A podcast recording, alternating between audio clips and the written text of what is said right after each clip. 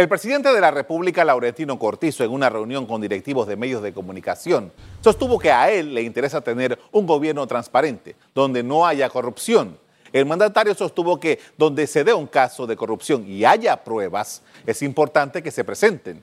De esta manera, el jefe de Estado enfrentó los duros cuestionamientos que se hacen a la gestión de dos compras importantes hechas durante la crisis sanitaria.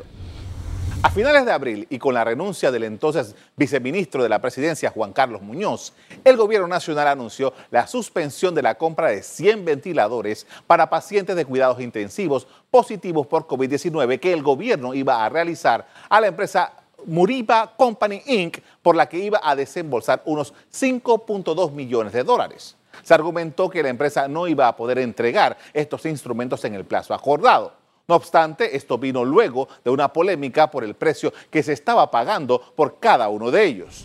El Ministerio Público anunció más tarde una investigación en torno al caso por el supuesto delito de peculado.